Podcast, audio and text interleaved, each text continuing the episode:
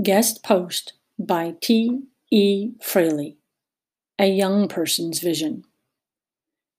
In Charles Dickens' Tale of Two Cities, Chapter 3, entitled The Night Shadows, he wrote A wonderful fact to reflect upon that every human creature is constituted to be that profound secret and mystery to every other.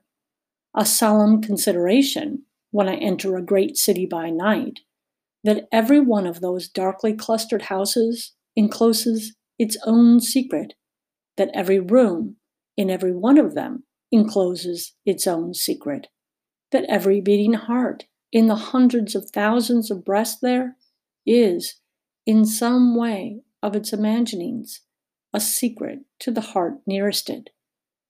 Something of the awfulness, even of death itself, is preferable to this.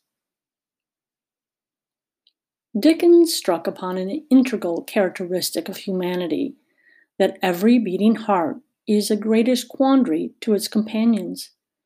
The uniqueness of each person far exceeds the design of a thumbprint. The human person, rational animal or not, is a mystery that would take, I think, an eternity to unravel. Dickens' words strike a deep chord in me the fact that we can see only through our own eyes is a somewhat mind boggling consideration.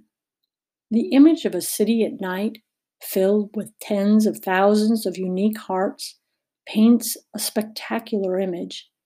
It makes me think of the human heart as a diamond or a crystal with a million facets.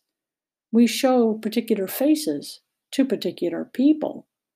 But when all is said and done, even our best friends will, at times, still marvel at the mystery of who we are.